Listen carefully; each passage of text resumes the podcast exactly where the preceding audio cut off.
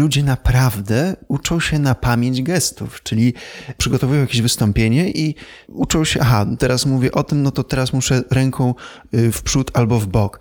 No to wyjdzie zawsze sztucznie.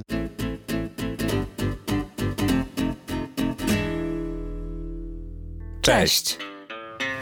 Słuchasz podcastu Lekko Mówni, w którym uczymy jak przemawiać lekko i skutecznie. Z tej strony Michał Kasprzyk i Patrycja Obara.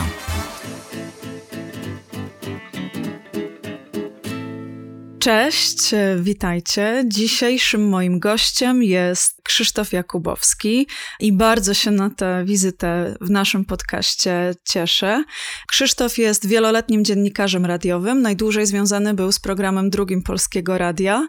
Teraz prowadzi podcast Sztuka Gadania, w którym zajmuje się tematyką komunikowania się z innymi, podobnie jak my, również tematyką wystąpień publicznych i pracy głosem, co nie ukrywam jest jednym z głównych powodów, dla którego bardzo chciałam Krzysztofa zaprosić do tego odcinka, zaraz powiem Wam więcej. Krzysztof jest też absolwentem kierunku kształcenie głosu i mowy na SWPS w Warszawie, no i otrzymał tytuł podcastera roku 2019, ale też tytuł Mistrza Polski Wystąpień Publicznych 2019, także tutaj niesamowite e, osiągnięcia. Cześć Krzysztof, miło Cię słyszeć. Cześć Patrycjo, dzień dobry wszystkim słuchaczom. Miło mi Ciebie, miło mi Ciebie również e, widzieć, już nie po raz pierwszy, bo to jest rewizyta, można powiedzieć. Parę miesięcy temu zaprosiłem Cię do swojej audycji Sztuka Gadania i rozmawialiśmy o głosie w biznesie. Bardzo ciekawa rozmowa i wiele ciekawych rzeczy od Ciebie się także dowiedziałem, więc dla mnie to dzisiejsze spotkanie też jest cenne, bo, bo być może również się dowiem czegoś ciekawego od Ciebie. Również mam głowę otwartą, bo z naszego poprzedniego spotkania wyniosłam wiele bardzo ciekawych rzeczy, inspirujących przemyśleń.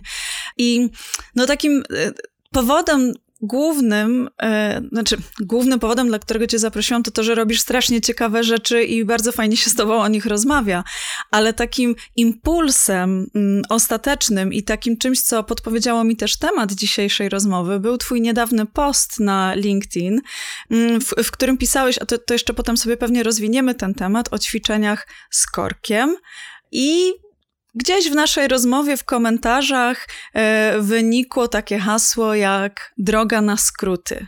I o tych drogach na skróty w, w, pracy z głosem, w pracy nad głosem, czy też w pracy nad wystąpieniami publicznymi chciałabym z Tobą porozmawiać, bo też e, no, mam takie obserwacje, że często klienci, uczniowie oczekują takich szybkich tipów, szybkich rozwiązań, tak żeby stryknąć palcami, żeby już było.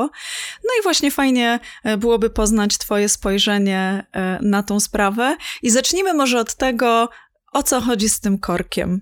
A, no tak, to taki post, który wrzuciłem rzeczywiście na LinkedIn i, i Korek to jest y, ciekawa rzecz, bo ma mnóstwo zwolenników i mnóstwo przeciwników. Ja akurat należę do przeciwników. Uważam, że korek jest właśnie takim przykładem e, drogi na skróty, w którym no, chcemy szybkich efektów, chcemy szybko dojść do tego sprawnego, ładnego mówienia, ale wydaje mi się, że przy korku jest więcej strat niż korzyści. Tak bym to określił, bo może przypomnę dla tych, którzy nie znają korka albo dawno nie ćwiczyli z korkiem, y, wkładamy sobie taki korek no, od wina między zęby. Niektórzy wkładają poziomo, niektórzy o zgrozo pionowo. O zgrozo. Tak, Ciekawe, dokładnie. że powiedzieliśmy to samo. I y, starają się mówić tak, żeby wyobrażona albo nawet osoba obok zrozumiała to, co chcą powiedzieć, czyli starać się mówić naj, jak najwyraźniej z tym korkiem między zębami, żeby jednocześnie ten korek nie wypadł. I dlaczego to jest według mnie niekorzystne? Bo y, mówimy no, z czymś obcym w buzi, y, czyli mm, mówimy z napiętymi mięśniami, no bo przytrzymujemy sobie ten korek, y, a wręcz przeciwnie, w takim swobodnym mówieniu, szerokim, w języku polskim mamy szerokie samogłoski, a jest bardzo szerokie, na dwa palce włożone między y, zęby, a tutaj odwrotnie, troszkę zaciskamy sobie tę żuchwę, przez to mówimy płasko, a jak mówimy płasko, no to ten głos się gdzieś tam zatrzymuje, no i wchodzimy sobie na krtań, obciążamy y, gardło, obciążamy krtań, nie niepotrzebnie obciążamy ten staw skroniowo-żuchwowy. Przez to, że mamy ten korek w buzi, to też język nam nieprawidłowo pracuje, a język jest przecież mm, no, potężnym, najpotężniejszym artykulatorem i, i jeżeli mm, utrudniamy mu tę pracę, no to utrudniamy sobie też mówienie, no i też gorzej oddychamy. A to, co dla mnie jest mm, najgorsze, tak bym to określił w ćwiczeniu z korkiem, to to, że to daje efekt krótkotrwały. Rzeczywiście efektowny, ale krótki. Tak jak możemy zobaczyć, nawet na YouTubie są takie tutoriale, gdzie ludzie wkładają sobie e, korek albo długopis między zęby i wyjmują go i rzeczywiście mówią troszkę wyraźniej, bo tutaj uruchamiają górną wargę, dolną wargę, no ale ten efekt jest na krótko, a w dodatku jeszcze są takie mm, no, napięcia, które powodują, że tak naprawdę gorzej mówimy niż lepiej. Nie wiem, co ty o tym sądzisz, co sądzisz o korku? Ja się podpisuję rękami i nogami pod tym, co mówisz i zawsze napawa mnie lękiem, jak studenci czy, czy, czy, czy klienci uczący się wystąpień publicznych entuzjastycznie wykrzykują, że tak, oni pracują nad dykcją, bo oni ćwiczą z korkiem, a potem dotykają sobie e, żwaczy, bo, bo pracujemy nad rozluźnianiem i okazuje się na przykład, że tam wszystko boli, więc e, ten korek może jedynie pogłębiać te mm, zbyt duże napięcia. Pamiętam, jak kiedyś rozmawiałam z moim fizjoterapeutą na ten temat, który swoją drogą również zajmuje się śpiewem, nawet jest współautorem książki na temat e, wykorzystania ruchu w nauce emisji głosu. I rozmawialiśmy właśnie o tym, jak to jest z tym korkiem. I on mi dał takie bardzo fajne porównanie, że to jest tak, jakby że, że, właściwie uczenie się dykcji prawidłowej to jest jakby uczenie się nowego ruchu. Że nasze mięśnie aparatu mowy muszą się wy nauczyć wykonywać ten ruch w trochę inny sposób, czyli na przykład w większym zakresie, z większą precyzją. No i my, wkładając korek między zęby, od razu dajemy sobie obciążenie. Czyli to jest tak, jakby ktoś na przykład uczył się robić pompki po raz pierwszy w życiu i założył sobie do tego na plecy plecak z 20 kilogramami cegieł w środku i wtedy rób te pompki. No najprawdopodobniej wdrożysz jakieś kompensacje i najprawdopodobniej coś zaboli, coś się przeciąży, coś się naciągnie, a na pewno nie wypracujesz sobie dobrej techniki robienia pompek. I on mówi, że właśnie z korkiem mm, też działa ta sama zasada. I wiesz, oczywiście jak, jak mówimy o tym, że ta droga na skróty jest zła, to w, przypuszczam, że w naszych słuchaczach od razu pojawia się pytanie, no dobra, no ale jak nie korek, to co? I jak ty byś na takie pytanie odpowiedział? Jakie są twoje ulubione sposoby ćwiczenia dykcji? A, ćwiczenia dykcji, no to jest temat rzeka. Ja może um, odwołam się do tego korka. Co zamiast tego korka? Ja bym właśnie zamiast napinania sobie tutaj żuchwy, wręcz przeciwnie, starałbym się ją otwierać. Ja zawsze mówię, że to jest nasza paszcza i, i żebyśmy starali się, żeby rozwarcie tej paszczy było jak największe, bo wracam do tego, o czym mówiłem, że samogłoski w języku polskim są szerokie, więc właśnie jakieś tutaj masaże w obrębie policzków, stawu skroniowo-żuchwowego. Jest takie ćwiczenie też poszerzające rozwarcie, że wyobrażamy sobie, że, że nasza żuchwa jest z ołowiu albo ze stali, bardzo ciężka i ją powolutku sobie otwieramy, ale nie siłą mięśni, tylko pod wpływem grawitacji ona opada i później ją sobie podnosimy, tak żeby jakoś poszerzyć tę naszą rozwartość, czyli trochę przeciwieństwo y, korka.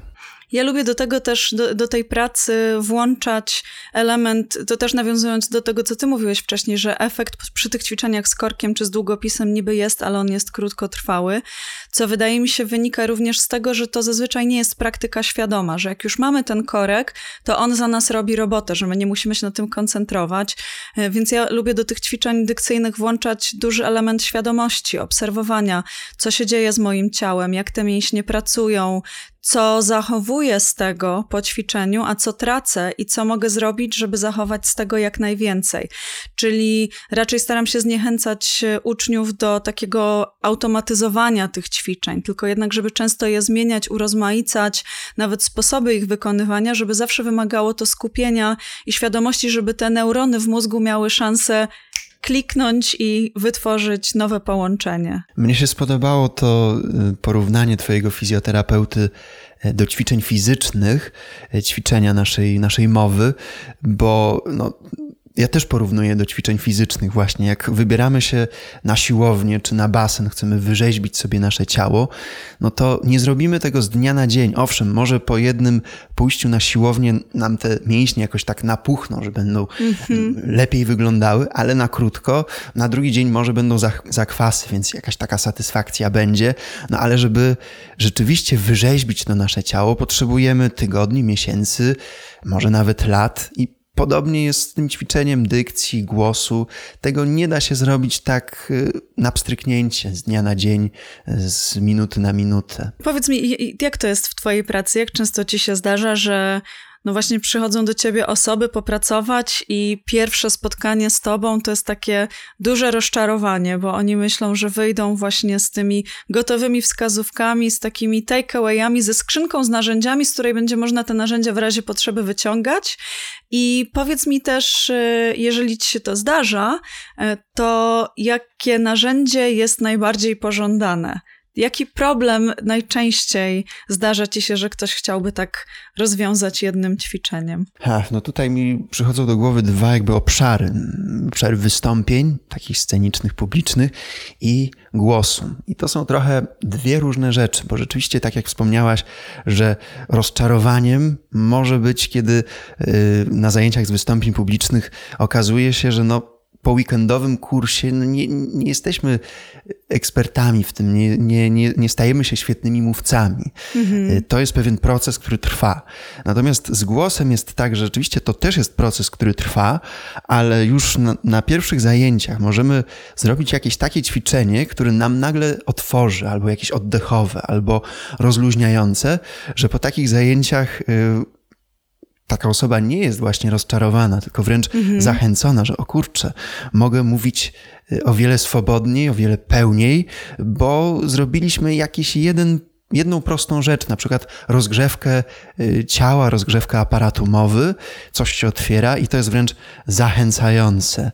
Więc y, to, trochę to jest różne, jeżeli chodzi o te obszary.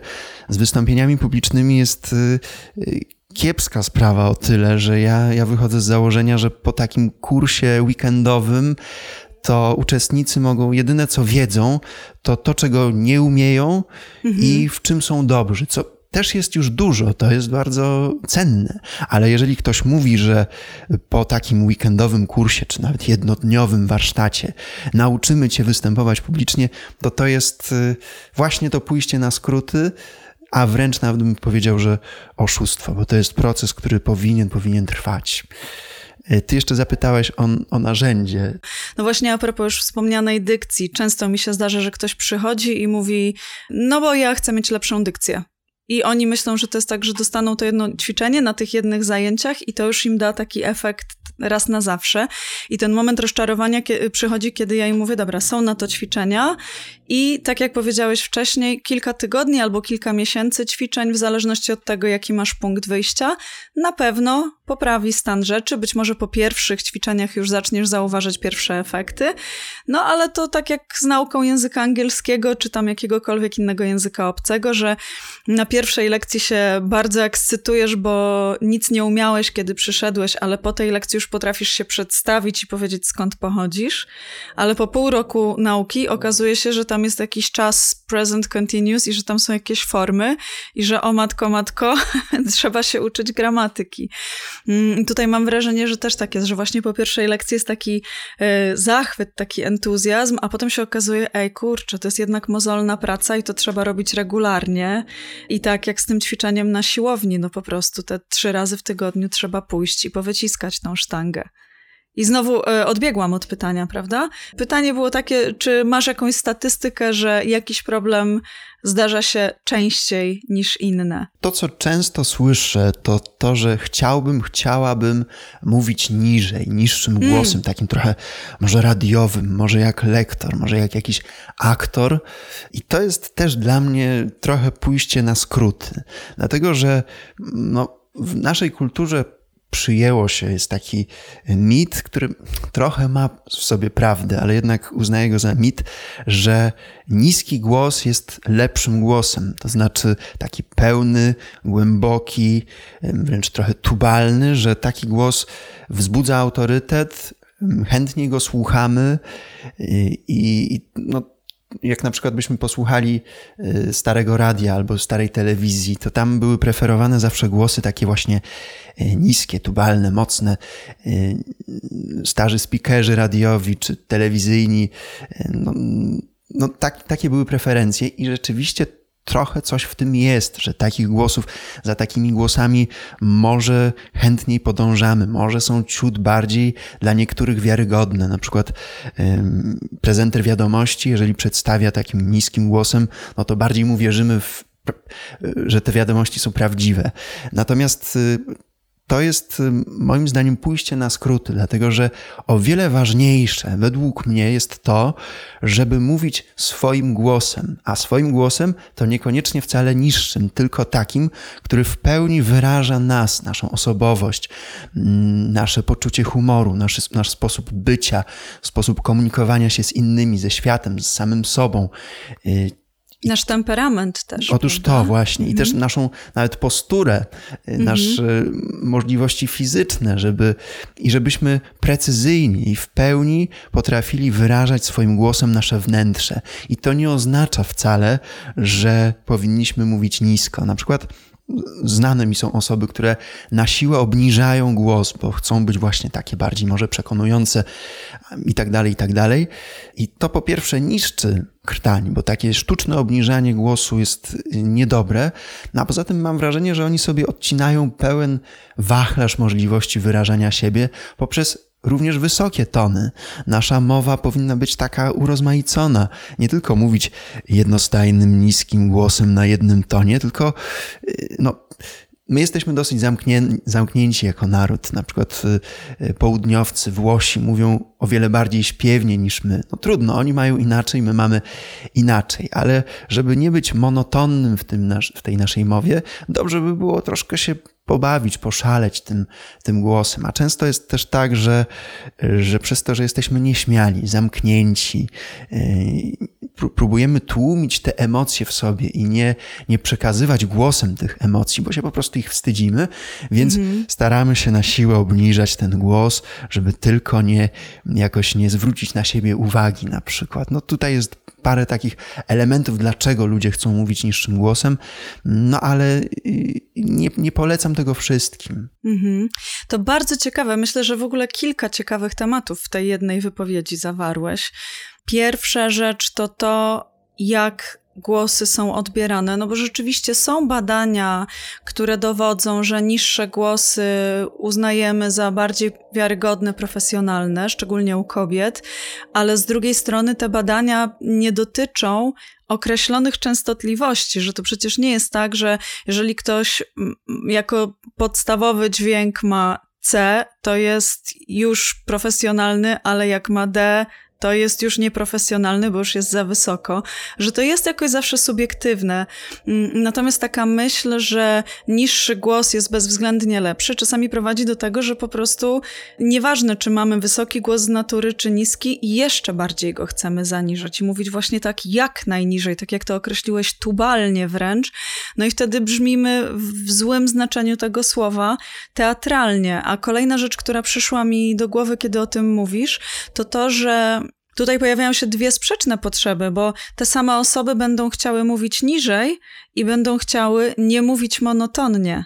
I to czasami w momencie, kiedy ktoś no, no takie ma parcie, żeby właśnie było jak najniżej, to on rzeczywiście będzie trzymał się tych najniższych kilku dźwięków, jakie potrafi wydobyć, będzie się tym męczyć, będzie ten głos niski, ale słaby, więc wtedy też nie, nie wysyłamy na zewnątrz sygnału zdecydowania, siły, profesjonalizmu, tylko raczej sygnał takiego zmęczenia życiem, i, a jednocześnie mówimy monotonnie, czyli też sygnał, że sami jesteśmy znudzeni tematem, o którym opowiadamy. I tutaj to, że mamy jakąś amplitudę dźwięków, to jest niesamowite, to jest piękne narzędzie, z którego możemy korzystać, żeby zaangażować publiczność, żeby utrzymać ich uwagę. Przecież jak y, sami przypominamy sobie nawet z dzieciństwa bajki, których najchętniej słuchaliśmy, to te bajki wręcz były prawie że śpiewane, prawda? Tak, tak, jasne. No, ja sobie tak pod wpływem tego, co mówisz, jeszcze tak pomyślałem, że no, pod wpływem ćwiczeń oddechowych, ćwiczeń na rezonatory tutaj piersiowe, możemy ten głos obniżyć i, i to jest dobra wiadomość dla tych, którzy chcą takiego głosu. On będziecie mogli mówić niżej, ale to jest tylko jeden z, jedna z możliwości mówienia. Ich jest bardzo dużo. Możemy mówić wyżej, możemy mówić niżej, możemy mówić szybciej, możemy mówić wolniej, możemy mówić ciszej, możemy mówić głośniej, nie zdzierając sobie tego e, głosu. Wszystko to można zrobić ćwiczeniami, ale zawsze naszym celem jest nie mówienie nie mówienie jakimś głosem ala George Clooney y, czy, czy inny tam, y, nie wiem. Wiktor Zborowski. Wiktor Zborowski czy Tomasz Knapik, tylko mówić swoim, swoim głosem. I to jest trudne, to, bo to, nie, to, to właśnie przeczy tej drodze na, na skróty. Niestety trudniejsze jest zaakceptować swój głos, nie, nie próbować go na siłę jakoś zmieniać, i trudniejsze też jest to, żeby go znaleźć. To jest pewien proces, który również trwa. O wiele łatwiej jest nam na siłę tutaj obniżać ten głos, no ale to jest na krótką metę. My sobie tutaj napniemy tę krtań i po prostu sobie niestety możemy zniszczyć te, te, te drobne elementy. To nadmierne napięcie krtani mm, prowadzi paradoksalnie, często to właśnie to prowadzi do niedomykalności krtani, czyli to, co się wydaje, że ktoś ma ten głos taki słaby i zanikający, to często wynika, czy najczęściej wynika właśnie z tego, że ktoś próbował ten głos uczynić zbyt silnym e, i że te mięśnie w którymś momencie mówią nie, już nie dajemy rady, musimy odpocząć. Mm, natomiast jeszcze a propos tego zaniżania głosu, to mm, byłam swego czasu na e, warsztatach z Sonią Lachowolską, świetną pedagogzką wokalną, jedną z takich legend polskiej dydaktyki wokalnej. I mm, dużo było rozmów tam na temat dźwięków prymarnych, czyli tych takich dźwięków przedwerbalnych, które wydajemy. Na przykład, kiedy komuś przytakujemy, mówimy mhm, albo się nie zgadzamy, mówimy mm, albo kiedy się śmiejemy, kaszlemy, e, wzdychamy sobie i że to są takie nasze prawdziwe dźwięki, bo w momencie, kiedy zaczynamy mówić, to już coś tam kombinujemy w tym głosie. Tu go zawyżamy, tu zaniżamy, tu coś szukamy, tu jakieś emocje nam się na to nakładają i ten głos gdzieś tam ucieka w jakąś stronę. Natomiast te ćwiczenia na dźwięki prymarne, i tu mi się bardzo podobało, jak Sonia to określiła, przywracają głos do ustawień fabrycznych. I często się zdarza, że jak sobie ten ktoś ten głos przywróci do tych ustawień fabrycznych, to nagle odkrywa, to ja tak brzmię? I okazuje się, że ta osoba od lat mówiła nie swoim głosem, a to mi się trochę wydaje, jakby być w nie swoim ciele. Nie, nie wiem, co o tym myślisz, że mam wrażenie, że jak my tego głosu zaczynamy używać nieprawdziwie, to oddalamy się od tych swoich emocji, że to się zaczyna robić takie wystudiowane, takie na, na, na wynos, takie na pokaz, a przestaje być tożsame z tym, kim my jesteśmy. No tak, to się staje takie mm, sztuczne, nie nasze, nie wyrażające w pełni nas, to co już um, wspomniałem. Tak, i, i do tej sztuczności jeszcze bym dodał to, że, że jednak słuchacze to wyczuwają, nawet nieświadomie, ale nie wiedzą, nie, nie wiedzą, co jest nie tak, ale czują, że coś jest nie tak, że ta osoba mhm. nie do końca jest z nami mm, szczera. No tylko, że to nie jest też nasza wina. My możemy być bardzo autentyczni, prawdziwi, szczerzy, ale głos tego wcale nie wyraża, bo na przykład mamy złą postawę ciała, bo mamy zbyt dużo napięć, albo pod wpływem stresu mówimy jakoś tutaj za wysoko, bo mamy wszystko poblokowane i tak dalej, i tak dalej. Więc my chcemy być szczerzy, my chcemy być prawdziwi, ale niestety głos nam to wszystko psuje. To tak jak mówiliśmy podczas tej naszej rozmowy yy, o głosie w biznesie, mhm. że ten głos może nie nadążać za naszym awansem i, mhm. stajemy się jakby tacy mm, niespójni. No to jest to samo, że, że jakby no głos nie pasuje do nas i, i przez to powstaje takie no, poczucie sztuczności wcale niezamierzone i wcale być może nie, nie do końca prawdziwej, bo, bo, bo bo my próbujemy być szczerzy, ale głos nam na to nie pozwala.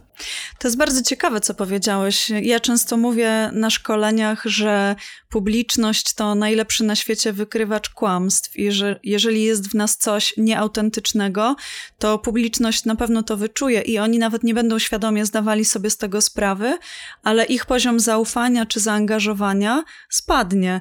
Mm, natomiast y, rzeczywiście nie brałam w tym pod uwagę tego, że czasami ta sztuczność może być zupełnie niezamierzona, że ona może wynikać z jakichś ograniczeń fizycznych, które mamy, na przykład w zakresie techniki emisji głosu, i że to może sprawiać, że my nie do końca wyrażamy mm, to, kim naprawdę jesteśmy, i możemy stworzyć wrażenie, że coś kombinujemy, że coś udajemy. To bardzo ciekawa perspektywa na to zagadnienie. No tak, bo na przykład osoba, która brzmi jakoś tak poważnie albo smutno, wcale nie musi taka być. Może być wewnątrz właśnie bardzo radosna, ale brzmi jakoś tak inaczej, albo na, albo na przykład może brzmieć jakoś mm, tak zbyt ostro, tak jakoś jakby trochę z pretensjami, że słuchacz ma wrażenie, że, że są jakieś pretensje, a wcale nie musi być takiej intencji, tylko po prostu no, głos nie w pełni idzie za, za nami, za naszą intencją. Mhm. I tutaj oczywiście nie ma drogi na skróty. Tutaj trzeba oczywiście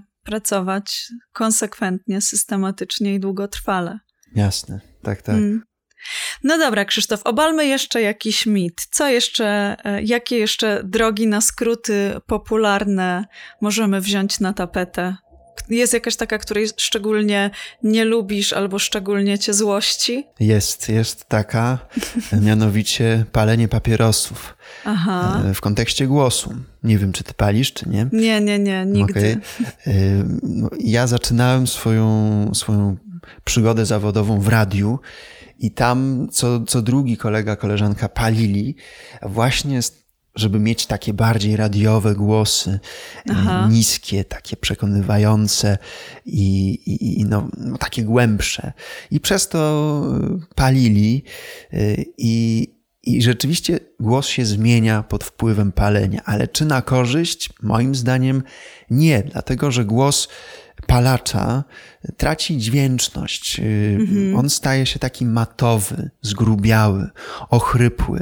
I tu znowu wracamy do tego, o czym mówiliśmy, że, że owszem, być może on staje się taki głębszy, ale nie jesteśmy w stanie w pełni wyrazić siebie, bo nam odcina te górne tony. Na przykład osoby, które śpiewają, mogą już mieć problemy z wydobywaniem tych górnych tonów. Poza tym, no, palacze często mają kaszel, a kaszel szarpie nam tutaj głos.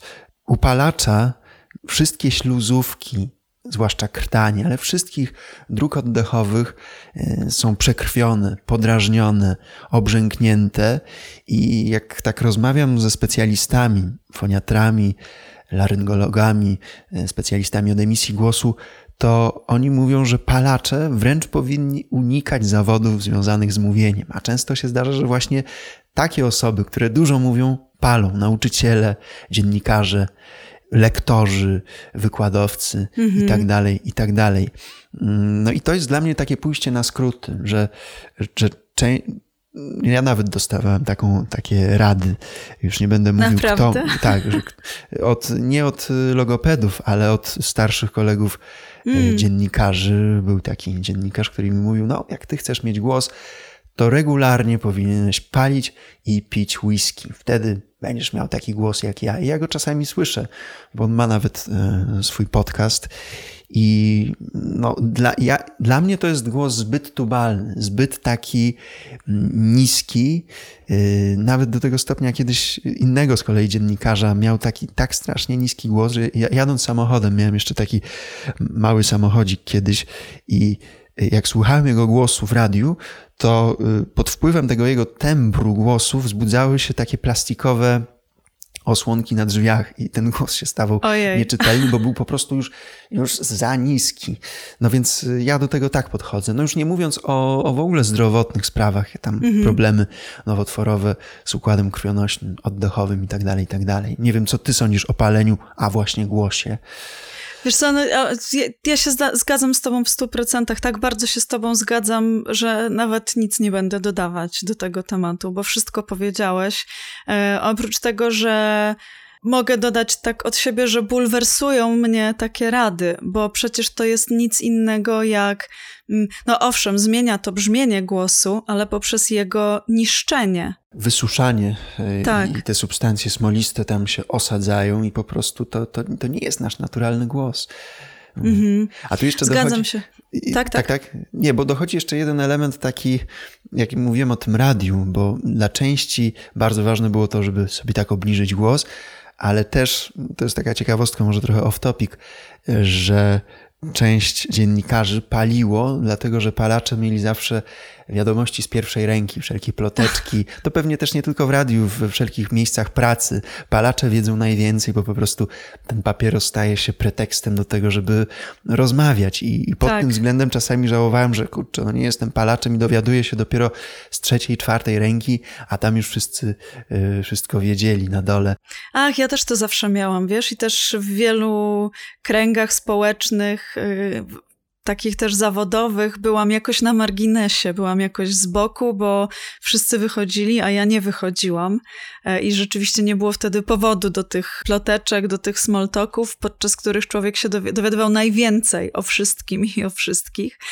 Mm, natomiast e, no, nie było to dla mnie wystarczającą motywacją nigdy, na szczęście ale wspomniałeś też, mówiąc o tym, o y, alkoholu, i tutaj wydaje mi się, to jest druga z tych niebezpiecznych dróg na skróty, druga z tych, drugi z tych sposobów na zniszczenie głosu, po to, żeby on lepiej w cudzysłowie brzmiał, czyli jakoś tam powiedzmy bardziej radiowo, czy bardziej rockowo, czy jak tam.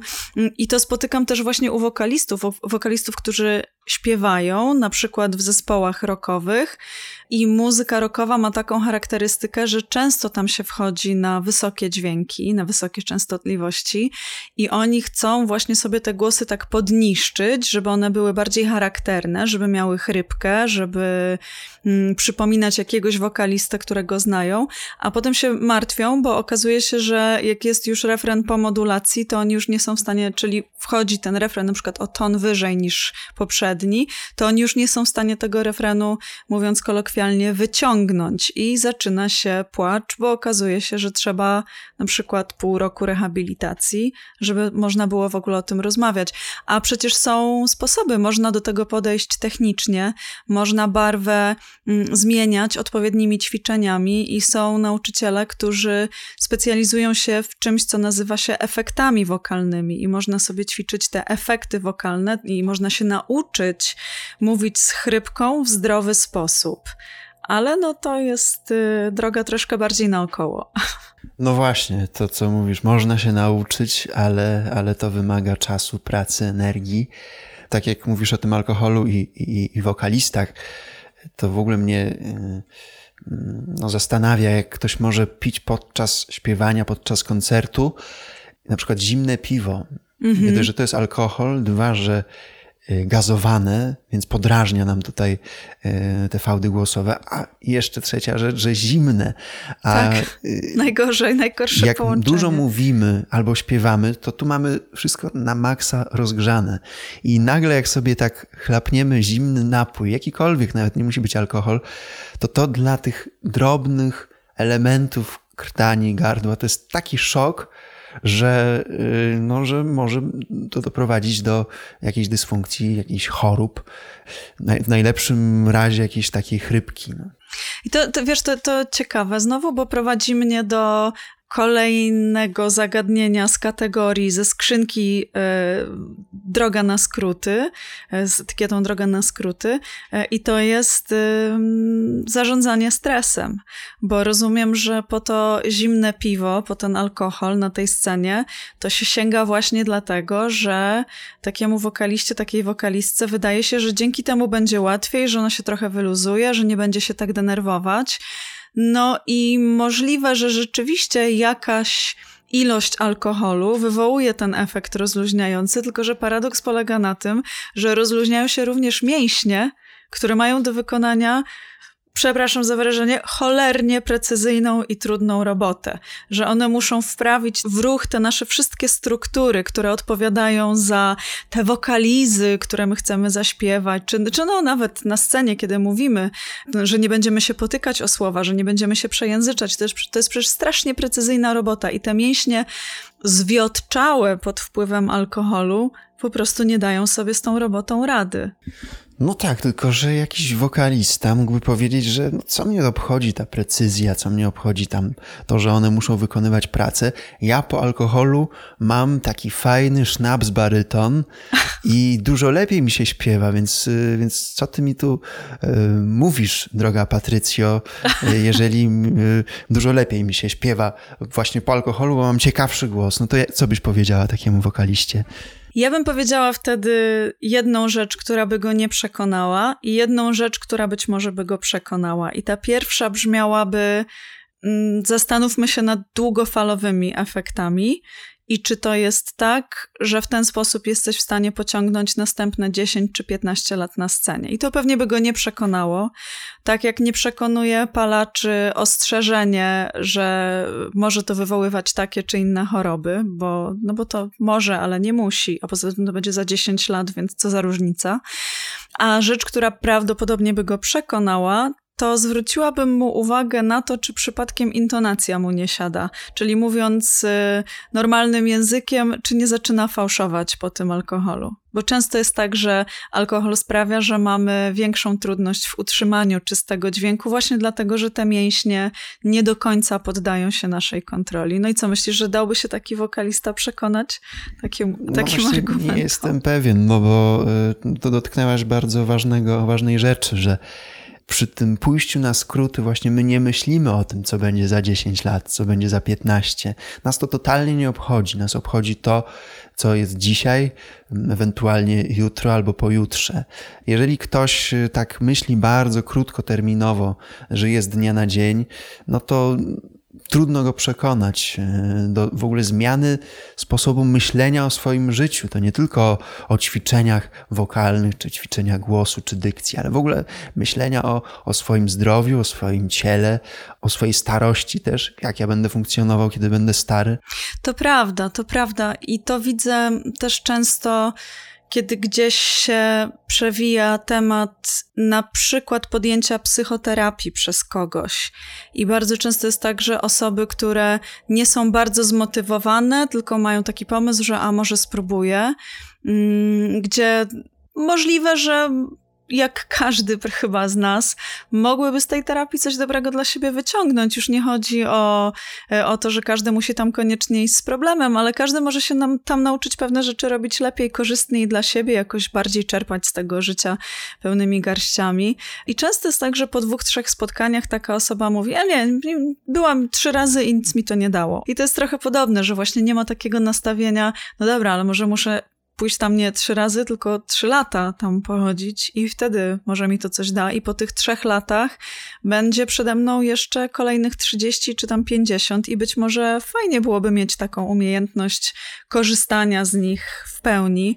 Ale mi się wydaje, że to może być jakoś związane w ogóle z naszą kulturą obecną, z kapitalizmem rozbuchanym, który sprawia, że my chcemy wszystko szybko, teraz już, nie jutro, nie za miesiąc, teraz chcemy. Absolutnie.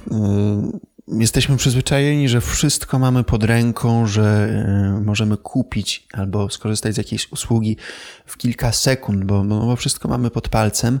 No tylko, że z naszym ciałem, z naszym organizmem mm, tak nie jest. Y, nasze ciało potrzebuje czasu, żeby coś zmienić, i, i, a już z głosem to już w ogóle, dlatego że głos, głos powstaje w krtani, która jest taka malusieńka, jak taki mały gwizdek. I jeżeli tam próbujemy iść na skróty, próbujemy to jakoś przeciążać tutaj siłą mięśni, no to to jest, y, to się tak nie da. To ciało y, zaprotestuje, będzie najpierw y, nam to wyrażało w postaci bólu, no a potem już trwałych jakichś dysfunkcji nieodwracalnych często. To ważne, żeby pamiętać, że nasze ciało nie jest wytworem kapitalizmu, nasze ciało jest wytworem natury i ono w ogóle nie ewoluowało w tą stronę, w którą ewoluowała nasza kultura. I jeżeli próbujemy to ciało do czegoś zmuszać, to prędzej czy później ono po prostu mówi: Nie, już dalej nie, już więcej nie. E, chciałam dodać, że nauczyłam się tego na własnej skórze, kiedy postanowiłam swego czasu zapisać się na jogę, a ponieważ e, lubię dużo od siebie wymagać, to była to asztanga yoga, bo usłyszałam gdzieś, że jest najtrudniejsza. Nie wiem, czy to prawda, tak usłyszałam. I chodziłam na tą jogę, miałam e, cudownego nauczyciela, który nie sadzał nas mm, w sali i nie siadał na środku i nie pokazywał nam asan, które my za nim powtarzaliśmy, tylko Mówił nam, pokazywał, jak te asany powinny wyglądać, ale każdy w sali robił je w swoim tempie i ktoś mógł robić tylko pierwsze dwie, a ktoś mógł robić e, cały przebieg danej serii. I ja bardzo chciałam bardzo szybko e, przechodzić do kolejnych asan. I po trzech miesiącach skończyło się to naderwanymi więzadłami i półroczną przerwą. I tak moje ciało powiedziało mi: Nie, nie, nie, kochana, tutaj się nauczysz cierpliwości. E, I była to dla mnie bardzo cenna lekcja a propos właśnie chodzenia na skróty.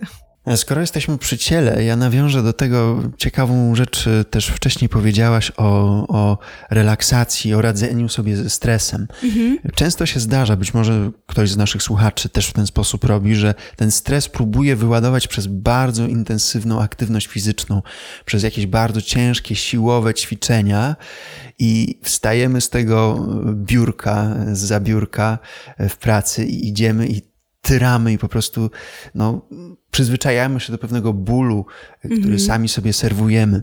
E, I chcę przestrzec, że to wcale nie jest e, dobre. Takie siłowe, ciężkie ćwiczenia, bardzo intensywne, e, dlatego że wcale to nas niekoniecznie musi rozluźniać, a wręcz mhm. te napięcia z takich siłowych ćwiczeń mogą przechodzić tutaj na przykład na, napię na napięty brzuch, na napiętą krtań, napiętą żuchwę, kiedy unosimy sztangę, zaciskamy y, tutaj szczękę, żeby jeszcze więcej tego wy wysiłku z siebie wycisnąć. I to wcale nie musi być dobre dla głosu, więc chcę nawiązać do tego, co mówiłaś, żeby radzić sobie ze stresem też mądrze. Powiedziałaś o jodze, super, i jakieś spokojniejsze sporty typu mm, pływanie, bieganie, jakaś relaksacja, medytacja, rozciąganie. No to są super aktywności, y, żeby raz radzić sobie ze stresem, dwa pozbywać się tych napięć i trzy też poprzez tę aktywność poprawiać nasz głos, a nie go zamykać. Tak, tutaj jeszcze myślę warto dodać, że nawet z punktu widzenia biochemii naszego ciała, taki bardzo intensywny wysiłek powoduje wydzielanie kortyzolu, czyli hormonu stresu, czyli my chcemy sobie z tym stresem poradzić. Rozumiem, że liczymy na to, że tam y, wystrzelą endorfiny, ale no one może tam gdzieś po treningu wystrzelą, ale też wystrzeli kortyzol, więc jesteśmy w, stanie takiej dużej nierównowagi y, i tu zdecydowanie lepiej zrobi nam wysiłek umiarkowany E, jako remedium na stres. Ale skoro już rozmawiamy o stresie, to jeszcze mm, zapytam Cię o jedną rzecz. Ciekawa jestem Twojego podejścia, bo często, naj, najczęstsze w mojej e, praktyce oczekiwanie dotyczące drogi na skróty zamyka się w pytaniu, co zrobić z rękami że przychodzą klienci bądź uczniowie i mówią, no co ja mam na tej scenie zrobić z rękami? Co, jakie gesty? I oni oczekują, że ja dam im listę dziesięciu gestów, które są dozwolone i którymi się komunikuje, tam nie wiem, profesjonalizm, czy co oni chcą zakomunikować.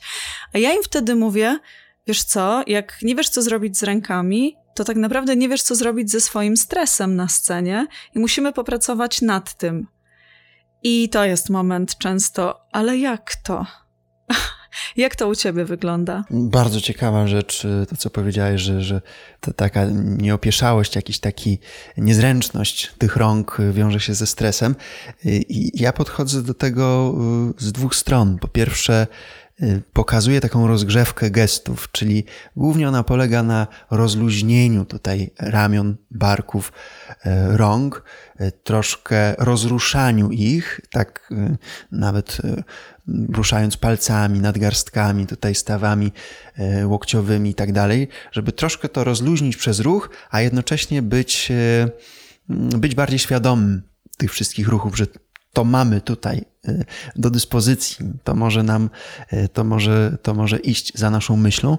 No druga rzecz z gestami, taka moja ulubiona, to jest to, żeby po prostu gestów używać na co dzień, w codziennej rozmowie. Tutaj akurat tak mam ustawioną kamerę, że nie widzisz moich gestów, ale staram się cały czas mm, pomagać ci zrozumieć to, co mówię, właśnie tymi ruchami dłoni, jeżeli z taką intencją podchodzimy na co dzień y, w rozmowie zwykłej, takiej codziennej, że chcę Ci pomóc, drogi mój słuchaczu, zrozumieć treść, o której mówię, to później y, wychodząc na scenę też to jest naturalne, bo taką pewną zmorą jest to, że na co dzień mówca nie używa gestów, a na, po wejściu na scenę nagle chce ich używać. I to nie zadziała, bo to jest nie nasze, to nie jest, to nie weszło nam w taki, w taki nawyk tłumaczenia innym tego, co chcemy mówić. I wyglądamy sztucznie jak roboty, e, a jeszcze jak tak, dodamy do tego tak. napięcia tutaj właśnie, które często są w stresie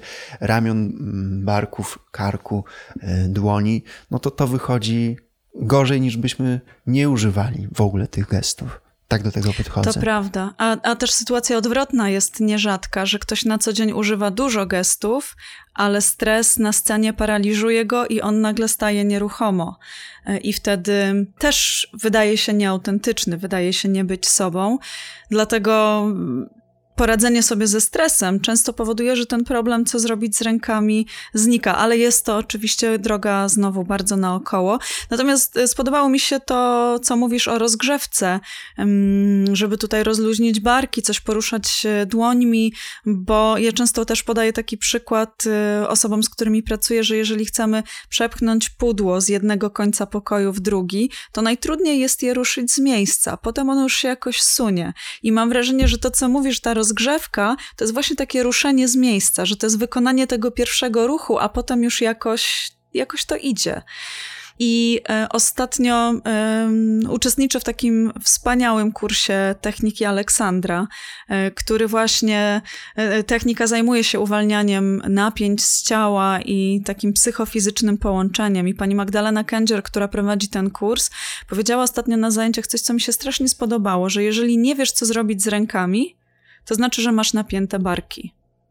Że jeżeli masz dyskomfort, zwieszając ręce luźno, swobodnie e, w dół, to znaczy, że masz napięte barki. Jeżeli rozluźnisz te barki, to ten gest zwieszania rąk nie będzie już dla ciebie niekomfortowy. E, I przetestowałam i naprawdę to działa. Także polecam rzeczywiście zaczynać od barków. Fajnie, że, że podjęłaś ten temat gestów, bo tutaj też może być sporo takich dróg na skróty, kiedy ludzie przychodzą na jakiś kurs, szkolenie, wystąpień i, i właśnie proszą o jakieś takie gesty i co najgorsze, często dostają takie wskazówki. To znaczy, jeżeli chcesz być otwarty, to wykon, wykonuj tutaj ruch otwartej dłoni. Jeżeli y, chcesz być przekonujący w tym, co wyliczasz, to teraz y, pokaż paluszkiem tak. jeden, dwa, trzy i ludzie naprawdę uczą się na pamięć gestów, czyli y, no, przygotowują jakieś wystąpienie i uczą się, aha, teraz mówię o tym, no to teraz muszę ręką w przód albo w bok. No to wyjdzie zawsze sztucznie, dlatego że ten ruch ręki zawsze będzie lekko opóźniony w stosunku do tego, co mówimy. Widz nie zorientuje się, co jest nie tak, ale będzie wiedział, że coś jest nie tak, że tu jest coś niespójne, nieprawdziwe i ja tej osobie nie wierzę. Więc tutaj dobrze, że o tym, o tym powiedziałaś. E, taki apel do naszych słuchaczy, żeby nie uczyć się e, gestów na pamięć, bo to jest właśnie droga na skróty. Tak, tak i to jest, e, tutaj możemy wrócić do tego, co mówiłam wcześniej, że publiczność jest tym wykrywaczem kłamstw i to, co powiedziałeś, że oni nawet nie będą wiedzieli, co jest nie tak, ale będą wiedzieli, że coś nie gra, że coś tutaj e, zgrzyta. Krzysztof, bardzo wiele rzeczy e, znowu powiedzieliśmy dzisiaj sobie. Ja się bardzo dużo od ciebie znowu nauczyłam.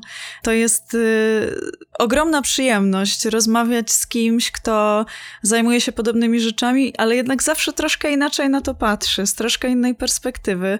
Y, więc y, bardzo ci dziękuję za tą perspektywę. To było bardzo pouczające doświadczenie znowu. Ja, ja też ci dziękuję i, i, i nie jestem zaskoczony, ale też nie zaskoczyło mnie to, że też od ciebie wiele rzeczy się mm, dowiedziałem, spodziewałem się tego, ale naprawdę yy, to jest dla mnie też bardzo cenne, że ty zajmujesz się podobnymi rzeczami, ale masz inne doświadczenia, inne spojrzenie, inną perspektywę i takie spotkanie jest yy, dla mnie bardzo cenne. Mam nadzieję, że dla naszych słuchaczy również.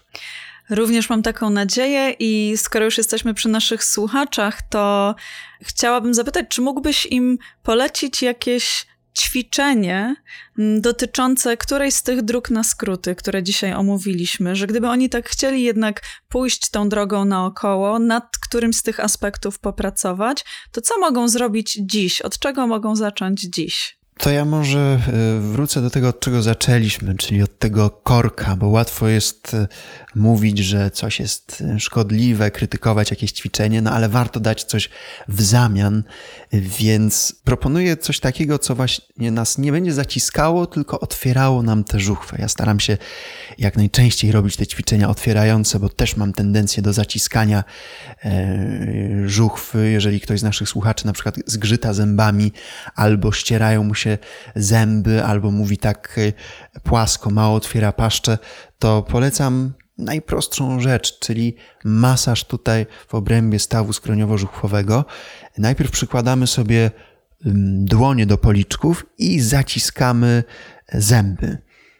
Zaciskamy zęby tak kilka razy, pokłapmy sobie i wyczujmy y, to miejsce, które się tak uwypukla, zgrubia, tam gdzie się coś rusza. To jest nasz y, ten staw. Zapamiętajmy to miejsce i teraz rantem dłoni wymasujmy, zróbmy takie po prostu kółeczka e, w przód tych miejsc, które właśnie wyczuliśmy.